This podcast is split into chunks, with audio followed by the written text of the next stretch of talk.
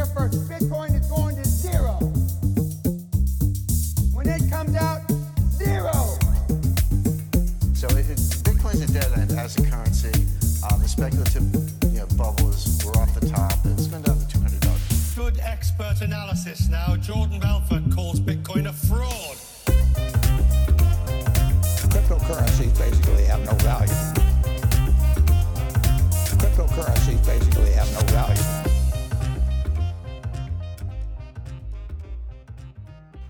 Ciao a tutti ragazzi, io sono Ale e qui con me ci sono Gabri e Fadi Ciao a tutti. Ciao. e oggi siamo qui per una puntata del podcast di Bitpolito. La puntata di oggi riguarderà il mining di Bitcoin, in particolar modo dal punto di vista storico, quindi cominciando dalle, dalle prime CPU fino ad arrivare ad oggi a delle macchine più sofisticate che sono chiamate ASIC. E cominciamo con eh, Gabriele. Ciao a tutti ragazzi. Come prima domanda volevo chiedervi, appunto per introdurre il nostro tema de- del mining, un po' una- un'introduzione a- ai primi modi con cui sono stati minati i bitcoin. Allora, eh, provo a iniziare io, poi Sì, il, ehm, all'inizio, inizio, inizio, innanzitutto secondo me non, abbiamo visto dalle mail l'altra volta, mh, il concetto di mining non era separato dal concetto di Bitcoin. Eh, il mining, come lo chiamiamo oggi, agli inizi era semplicemente una parte di tutti i protocolli necessari per mandare avanti il grosso protocollo che è Bitcoin. Questo secondo me è importante perché eh, agli inizi non era necessario ragionare in termini di un'architettura dedicata e quindi ehm, l'architettura e il, quindi il processore e quindi l'hard disk, diciamo, no? il computer su cui girava il protocollo, eh, il programma bitcoin.exe che abbiamo visto l'altra volta era sempre lo stesso, lo stesso insieme di hardware.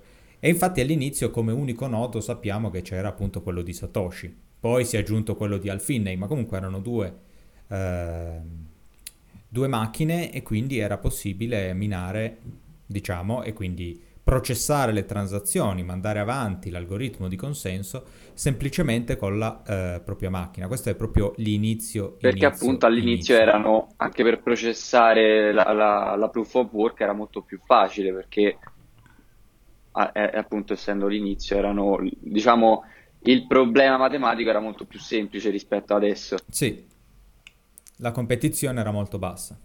La questione su cui dobbiamo ovviamente riflettere è che in pratica il ehm, Bitcoin per poter evitare il, il problema del double spending, che è importante, il double spending sarebbe quando una persona può spendere la stessa moneta più volte.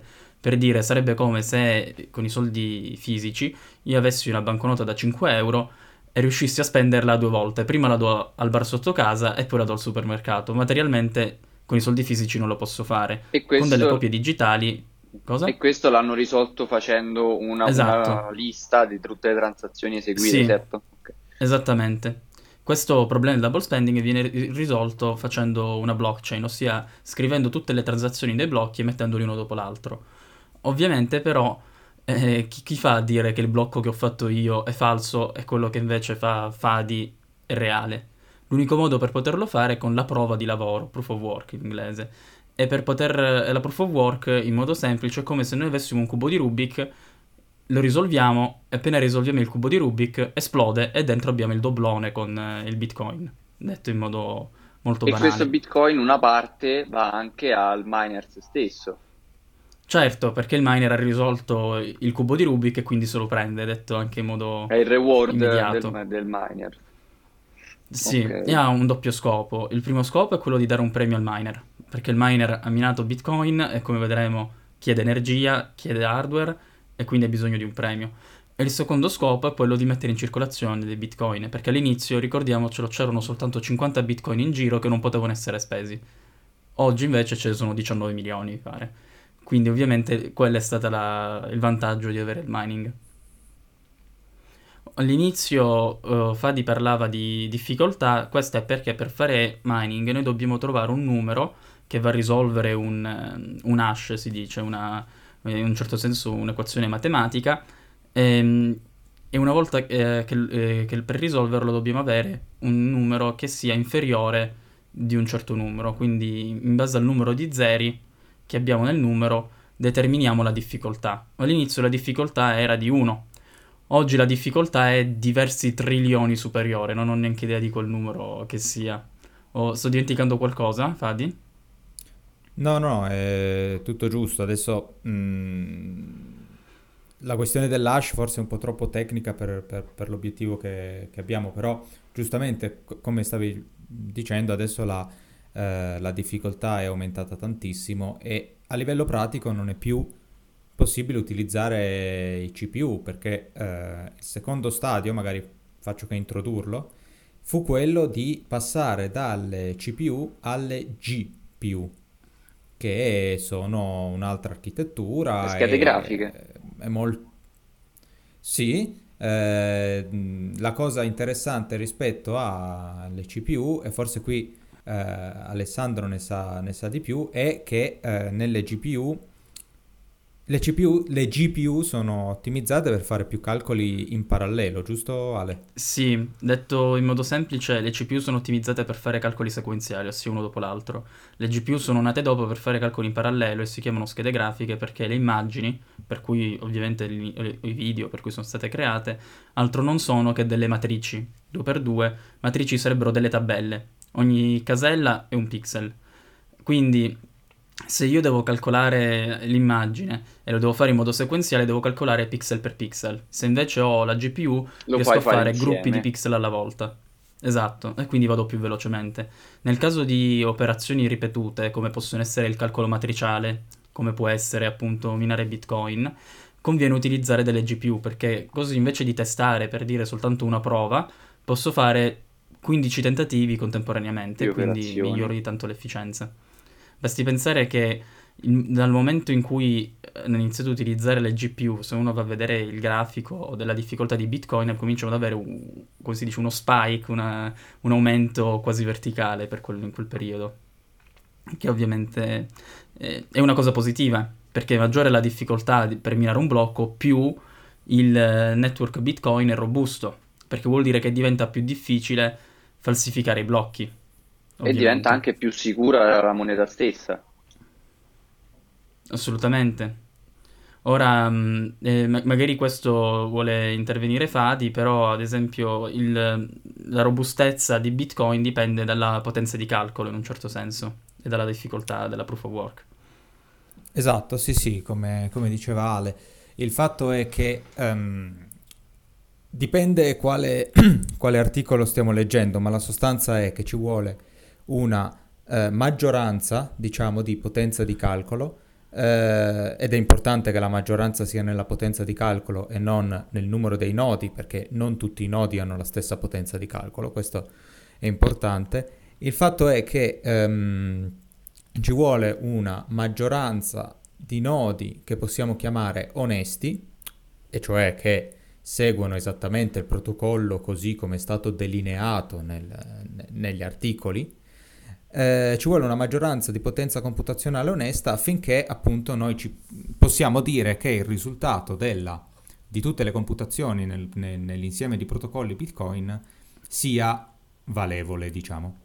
Questo perché? Perché se invece abbiamo una maggioranza di computazione, una maggioranza di potenza computazionale disonesta, e, allora questa maggioranza eh, potrà fare i calcoli più velocemente de- degli altri e metterà sul- sulla blockchain delle- de- de- dei dati sbagliati, diciamo, no? De- delle computazioni che non vanno bene.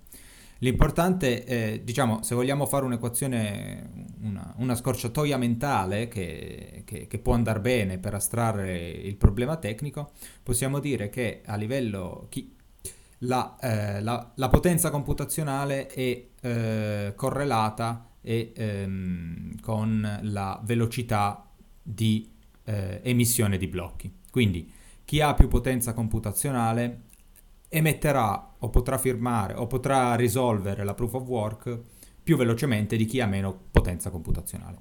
Questo è importante e soprattutto, appunto, adesso abbiamo visto il passaggio da CPU a GPU, che come diceva Alessandro ci permette la GPU di fare calcoli in parallelo e quindi di fare molti più tentativi nello stesso numero di secondi. E questo vuol dire che eh, le probabilità di risolvere la proof of work eh, con una GPU, le probabilità aumentano, eh, la probabilità di risolvere la GPU in, un determinato numero, la probabilità di risolvere la proof of work con una GPU in un determinato numero di secondi è eh, esponenzialmente maggiore rispetto alla probabilità di risolvere la proof of work in un determinato numero di secondi con la CPU. Eh, appunto, la cosa importante è che se adesso sul mercato si è visto che si possono usare le GPU, usare le CPU diventa eh, non produttivo, nel senso che uno spreca energia elettrica per cercare questo, di risolvere questo puzzle, ma poi alla fine non, Non riesce. non- esatto, non riesce. Le probabilità di riuscire sono molto poche.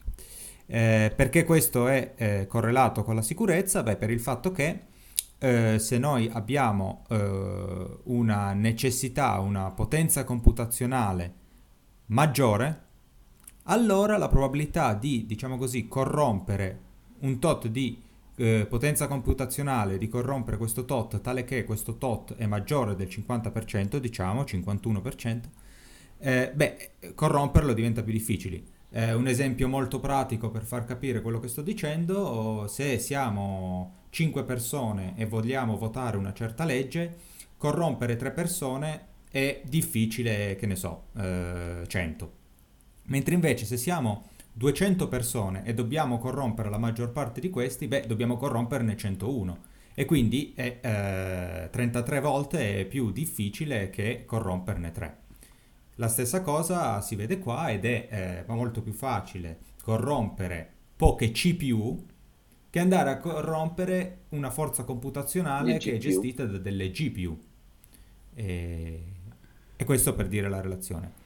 Poi, eh, dopo le GPU, siamo arrivati anche alle ASIC, giusto Ale? Sì, in realtà prima delle ASIC c'è stato un passaggio intermedio con le FPGA. Le FPGA sono, detto in parole povere, dei, dei circuiti ehm, venduti finiti, la cui particolarità è che puoi andare a bruciare alcune parti per poterti personalizzare il circuito come vuoi.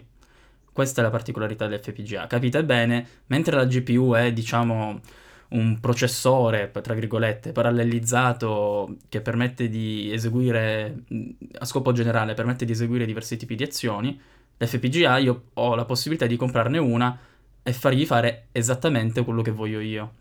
È importante notare però che le FPGA in genere vengono utilizzate soltanto a livello pro- di prototipo, proprio perché costano relativamente tanto e sono, e sono un po' più grosse e sono fatte proprio per poter essere facilmente modificate. Le FPGA, oltre ad avere, diciamo, il lato hardware, hanno anche il lato software, perché oltre a fare il circuito, ovviamente devo andare a creare poi il programma che funziona con tale circuito. E poi praticamente quello che hanno fatto e hanno creato l'ASIC eh, che tu vai Sì, lì e lo compri. Sì, nel senso la differenza tra un ASIC e la FPGA è che l'FPGA è un- una sorta di circuito personalizzabile.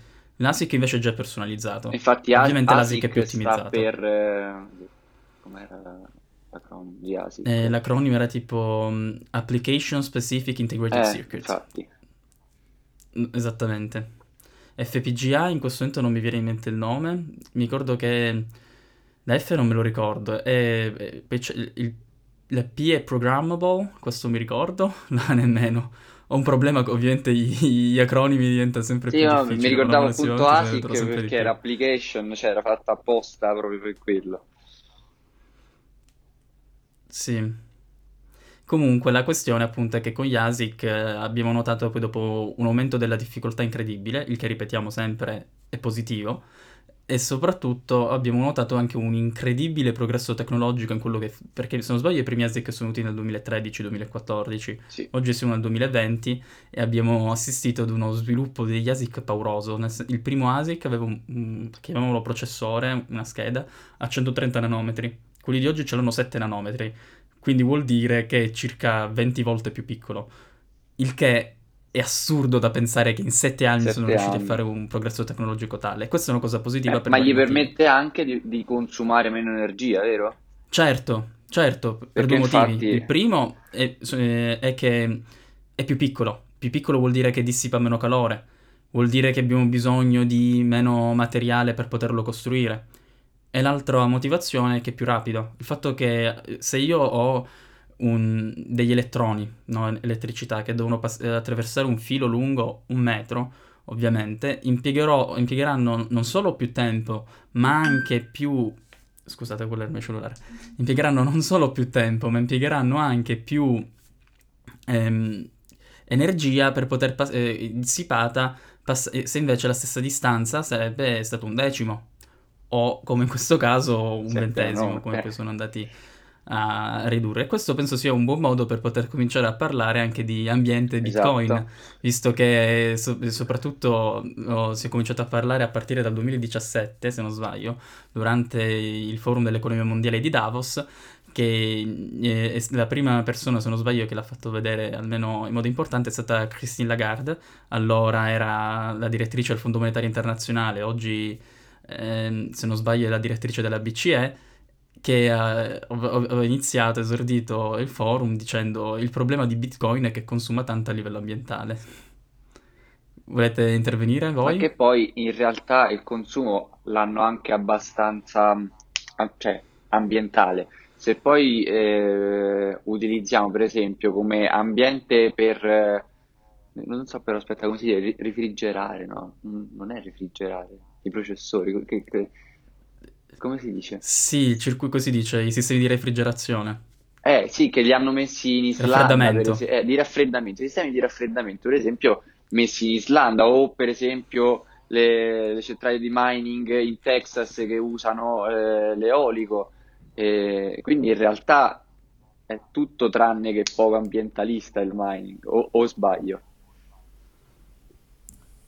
Io ragionerei in termini di, eh, cioè innanzitutto definirei che cos'è lo spreco e tutte queste cose qua, perché eh, tante volte quando parliamo di queste cose qui si entra più nel marketing che nella, nella questione tecnica dal mio punto di vista.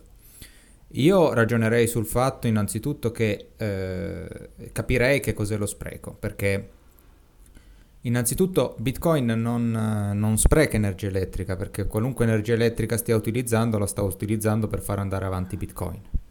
E quindi produce Quindi, qualcosa. se noi cominciamo a dire che spreca energia elettrica, eh, boh, allora dovremmo spegnere l'intero protocollo, ma se l'intero protocollo piace e c'è gente che lo valuta almeno 20.000 dollari, in, sto guardando adesso, 22.000 dollari in questo momento, forse non è un così grosso spreco. Iniziare a parlare di spreco in quell'ambito lì vuol dire cominciare a parlare am- di spreco quando la gente gioca ai videogiochi. Eh, si sa che l'energia consumata da tutte le console, da tutti i computer nel mondo che giocano ai videogiochi è maggiore di quella di Bitcoin.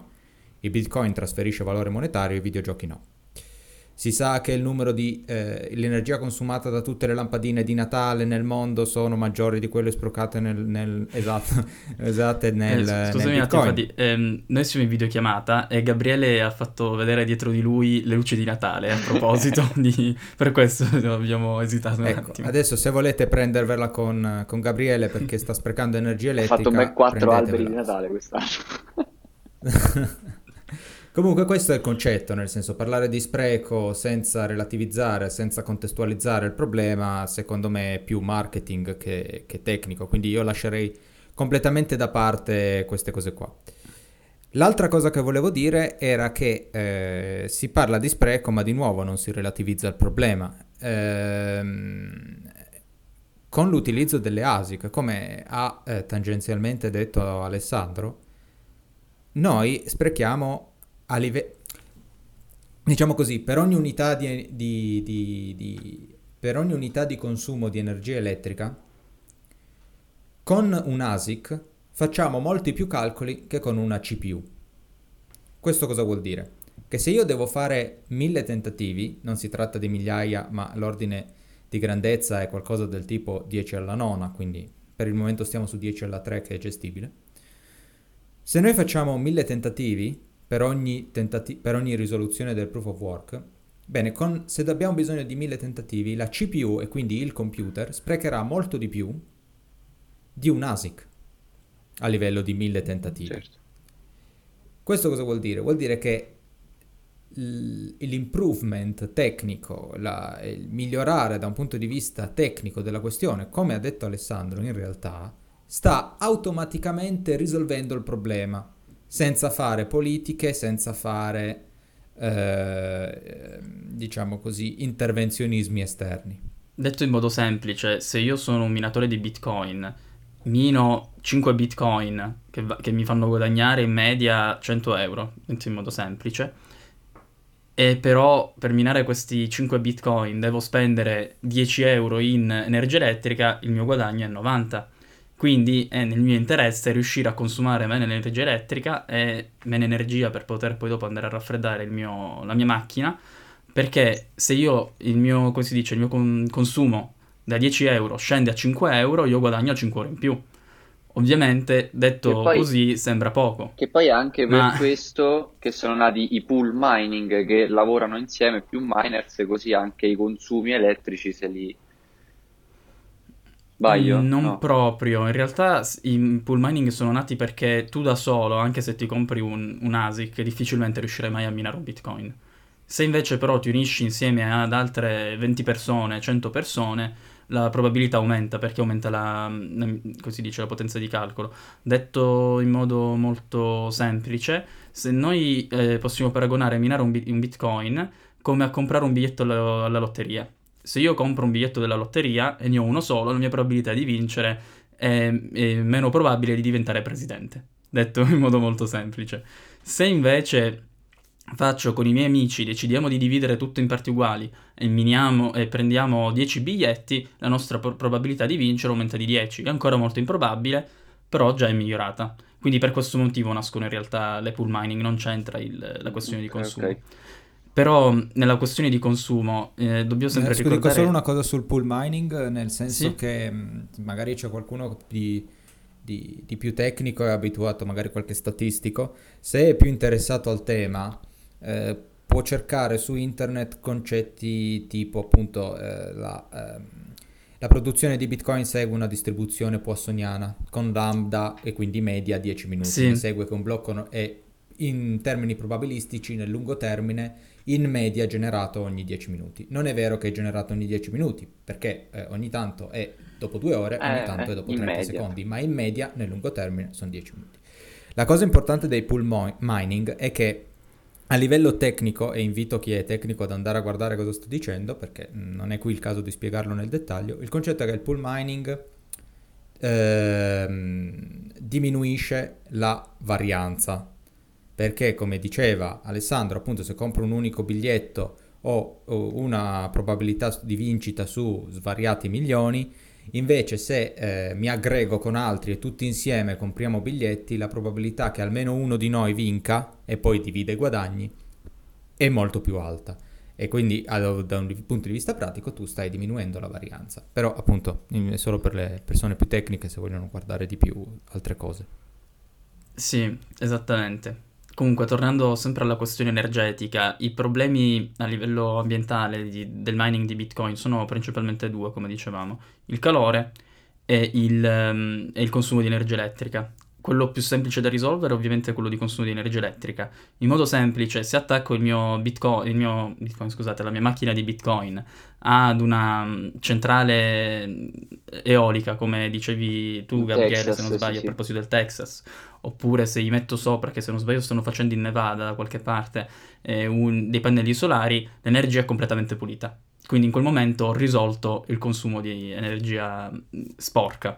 Al momento la stragrande maggioranza di- della potenza di calcolo di Bitcoin è in Cina, mi pare circa il 70%, e quella è una cosa negativa, non tanto per la Cina, che con, con cui rapporto di amore ed odio, ma principalmente per, ehm, ehm, perché la- quasi tutta l'energia elettrica in Cina è prodotta a carbone o a petrolio. Quindi quello ovviamente è un problema.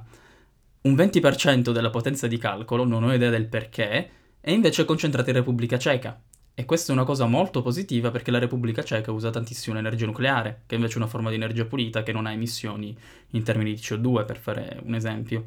Per quanto riguarda invece i sistemi di raffreddamento, quello è proprio la cosa su cui è più facile ottimizzare in un certo senso ed è su cui ora eh, la ricerca scientifica e tecnica si sta, si sta concentrando.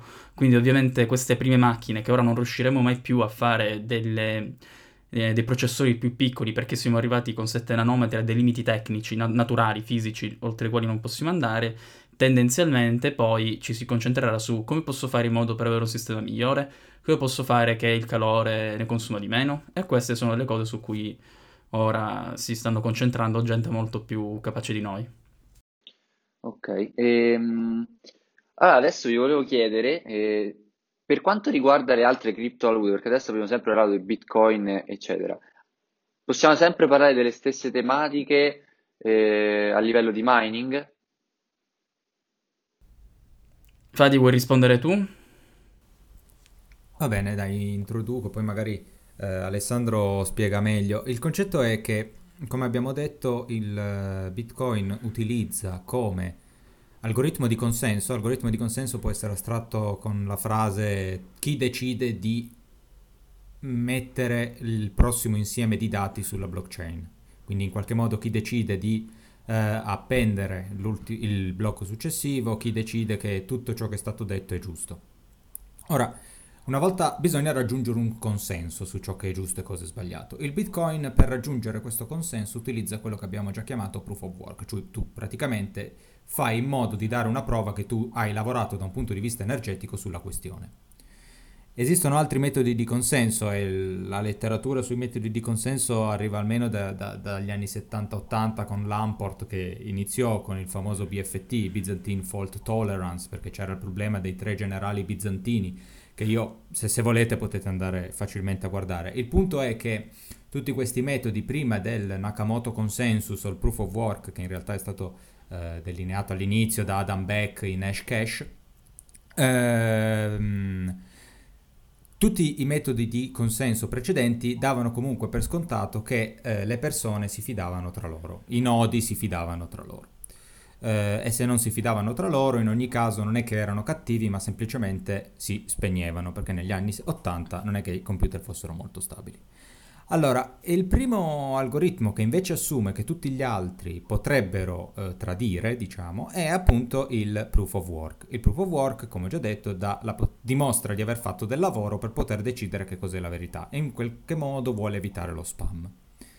Esistono delle altre assunzioni diverse da questa. Eh, la più famosa probabilmente è quella che viene chiamata proof of stake, cioè tu invece di dimostrare di aver fatto del lavoro per poter, poter decidere che cos'è la verità in questa blockchain, tu devi in qualche modo dimostrare di essere abbastanza investito in questa blockchain da decidere che cos'è vero o falso. L'assunzione dietro è che se una persona è molto investita in una blockchain a livello proprio di token, di coin, di, di moneta, se tu sei molto investito, eh, se sei molto investito hai meno incentivi, anzi dei disincentivi, per dire che è vero ciò che è falso.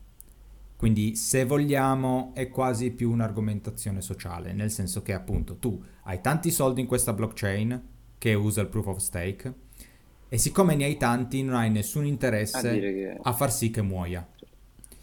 È un'assunzione che eh, come, come, come, fai a livello pratico appunto si chiama proof of stake perché tu dimostri di avere proprio, che ne so, eh, il 3% di tutti i token disponibili ce li hai tu, che se i token sono miliardi è una cifra spaventosa. Eh, se tu hai il 3% di tutti i token hai il 3% di possibilità di decidere che cos'è la verità dopo, di, di, di, di validare il blocco successivo. Se invece hai l'1% di, coin, allora hai solo l'1% per, di possibilità di decidere che, eccetera, eccetera, eccetera. Anche qua c'è l'assunzione base che appunto nessuno deve avere la maggioranza dei tokens perché se uno ha il 500, 51% di tutti i token disponibili in questa blockchain, allora abbiamo un problema di sicurezza di nuovo perché quello ha il 51% di possibilità di essere scelto per decidere che cos'è la verità e quindi possiamo dire che se lui fosse disonesto, un blocco su due è falso. falso. E, e, niente, quindi appunto questi sono i due grossi in questo momento, proof of work e proof of stake. Per i dettagli su proof of stake, magari Alessandro se vuoi dirli tu. Sì, eh... allora, intanto anche per il proof of stake ovviamente non ci sono soltanto un, un tipo di implementazione, ce ne sono diversi.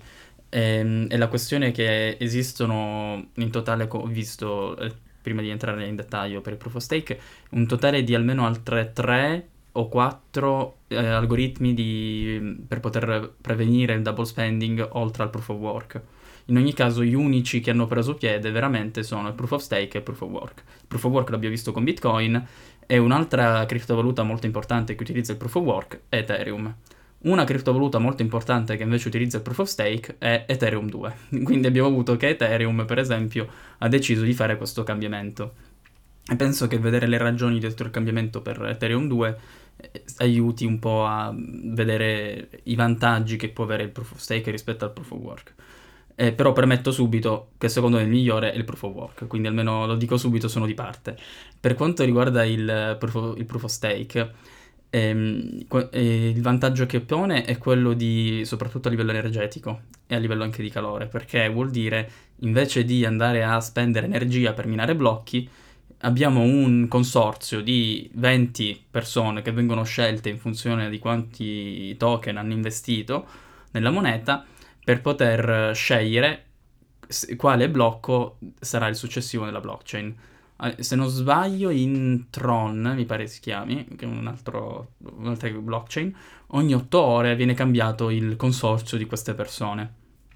E uno dei modi in cui funziona, ed è quello di Tron, in pratica il, eh, ci sono i validatori che de- mettono una parte delle loro criptovalute, le mettono come stake, ossia dicono io sono disposto a rischiare tutte queste criptovalute per poter validare il prossimo blocco, anche se di rischio in realtà è metaforico perché non esiste un vero e proprio rischio, nessuno gliele va a sottrarre, non hanno la possibilità di perderla. Per poter rafforzare la forza di un validatore, succede che gli altri individui che posseggono meno monete possono andare ad aggiungere alla piscina di un validatore, possono andare ad aggiungere le loro, eh, cripto- le loro valute, aumentando quindi il potere del singolo validatore il validatore sarà l'unico che riceverà poi dopo il premio della criptovaluta, ossia i nuovi, chiamiamoli Tezos per esempio, Tron, quello che è, minati. Ovviamente il validatore ha interesse poi dopo a dividerli in, in modo tutto sommato equo con tutte le altre persone che hanno creduto in lui, perché se poi se li tiene solo per lui il, il premio, allora perché io devo andare a sostenere lui? E questo è il modo in cui nella proof of stake in genere si cerca poi di evitare un sistema troppo decentralizzato, perché il rischio della proof of stake è che all'inizio ci sono persone che magari scommettono il 2-3%, poi mano a mano che vengono minati nuovi blocchi, siccome hanno più, ehm, più, potere di, eh, più, potere decisionale perché posseggono più token, aumenteranno a lungo termine sempre più token, avranno sempre più eh, possibilità di, di aggiungere nuovi blocchi e dunque si rischia di avere una è una criptovaluta troppo decentralizzata. Il modo in cui la proof of stake lo evita è appunto dando la possibilità anche ad altre persone di poter aggiungere cambio. delle criptovalute. Eh, il problema principale con la proof of stake, diciamo, è che come appunto questo è un po' meno decentralizzata rispetto alla proof of work e quindi eh, tendenzialmente si espone di, di più a questo rischio di decentralizzazione, detto in, così blunt. Eh, però eh, possiede appunto questi vantaggi dal punto di vista energetico, però è da vedere sempre fino a che punto sia un problema oppure no. Ora, non ne abbiamo parlato, però esistono anche altre soluzioni dal punto di vista energetico. Bitcoin ha la sua con il Lightning Network, per esempio, altre transazioni sidechain. Quindi poi dopo dipende sempre da, dal tipo di soluzione che si va a preferire in un determinato momento. Non mi pare di stare a dimenticare qualcosa, o sbaglio? Eh, no, secondo me no, hai detto tutto molto bene. Ovviamente il mondo del proof of stake è un mondo grosso, quindi appunto gli algoritmi di consenso, la proliferazione degli algoritmi di consenso che si è avuta dal 2016 fino adesso sì. in tema proof of stake, dopo BitShares, che è stato il primo a proporlo, è veramente ampia, quindi Invito l'ascoltatore a stare attento quando parla di proof of stake, nel senso che appunto ci sono alcuni problemi che sono diventati storici ma sono stati risolti, ad esempio il long range attack oppure il nothing at stake problem che ci sono nelle, nelle, versioni originarie del proof of stake che è quella che ho introdotto io invece Alessandro eh, ha già introdotto una versione successiva quindi appunto come vedete ci sono varie differenze eccetera e mh, bisogna stare attenti a quale algoritmo in particolare si parla, di quale algoritmo in particolare si parla quando si parla di proof of stake per capire anche quali sono i problemi e quali non sono i problemi. Eh, quindi appunto volevo solo aggiungere questo, che il mondo degli algoritmi di consenso che discendono dal proof of stake è un mondo più vasto rispetto agli algoritmi di consenso che discendono dal proof of work. E comunque appunto di nuovo mi ripeto quello che ha detto Alessandro, anche nel proof of work ci sono varie versioni. Sì, eh, l'esempio migliore che viene sempre da pensare è Monero, che ha, come diceva Fadi quando abbiamo preparato la, ehm, la puntata, ehm, che di fatto cambia in un certo senso l'algoritmo ogni 8 settimane per impedire anche di avere la formazione di ASIC. Eh, abbiamo poi invece Litecoin che utilizza un, un, algoritmo di proof of work che richiede meno energia perché richiede un, una determinata formula matematica che è più semplice. Litecoin deriva da un fork di Bitcoin e poi abbiamo Bitcoin vero e proprio che eh, se non sbaglio utilizza lo SHA-256, non mi ricordo sì. in questo momento. Sì, grazie. Allora, avete altro da aggiungere? Oppure possiamo no. anche salutare i nostri ascoltatori? No. Sì, per me salutiamo gli eh, ascoltatori. Eh, perfetto. Allora, come sempre facciamo un disclaimer importante, ossia noi non siamo investitori, siamo nerd che guardano il mondo delle criptovalute e hanno interesse di imparare dal punto di vista tecnologico. Come avete visto anche oggi non abbiamo parlato altro di cosa dal punto di vista tecnologico. Sì, oggi abbiamo Però, un po' visto in generale la parte del mining anche a livello un po' sociale, anche dell'ambientale, dei consumi e quanto la moneta faccia parte sempre di più nella nostra realtà, anche delle criptovalute. Però è importante anche fare dei disclaimer appunto di non ascoltare i nostri consigli perché non hanno nulla a che vedere dal mondo finanziario. E vi facciamo un disclaimer perché tra virgolette vi vogliamo bene, non fidatevi della prima persona che vi propone di fare cloud mining in internet, questo perché è una truffa molto comune su internet, quindi semplicemente state alla guardia, poi fate ovviamente le vostre scelte, fate la vostra ricerca e non ascoltate quello che vi dicono degli studenti al Politecnico di Torino, questo è poco ma sicuro. Eh, un saluto a tutti quanti e ci vediamo alla prossima puntata. Grazie a tutti. Ciao.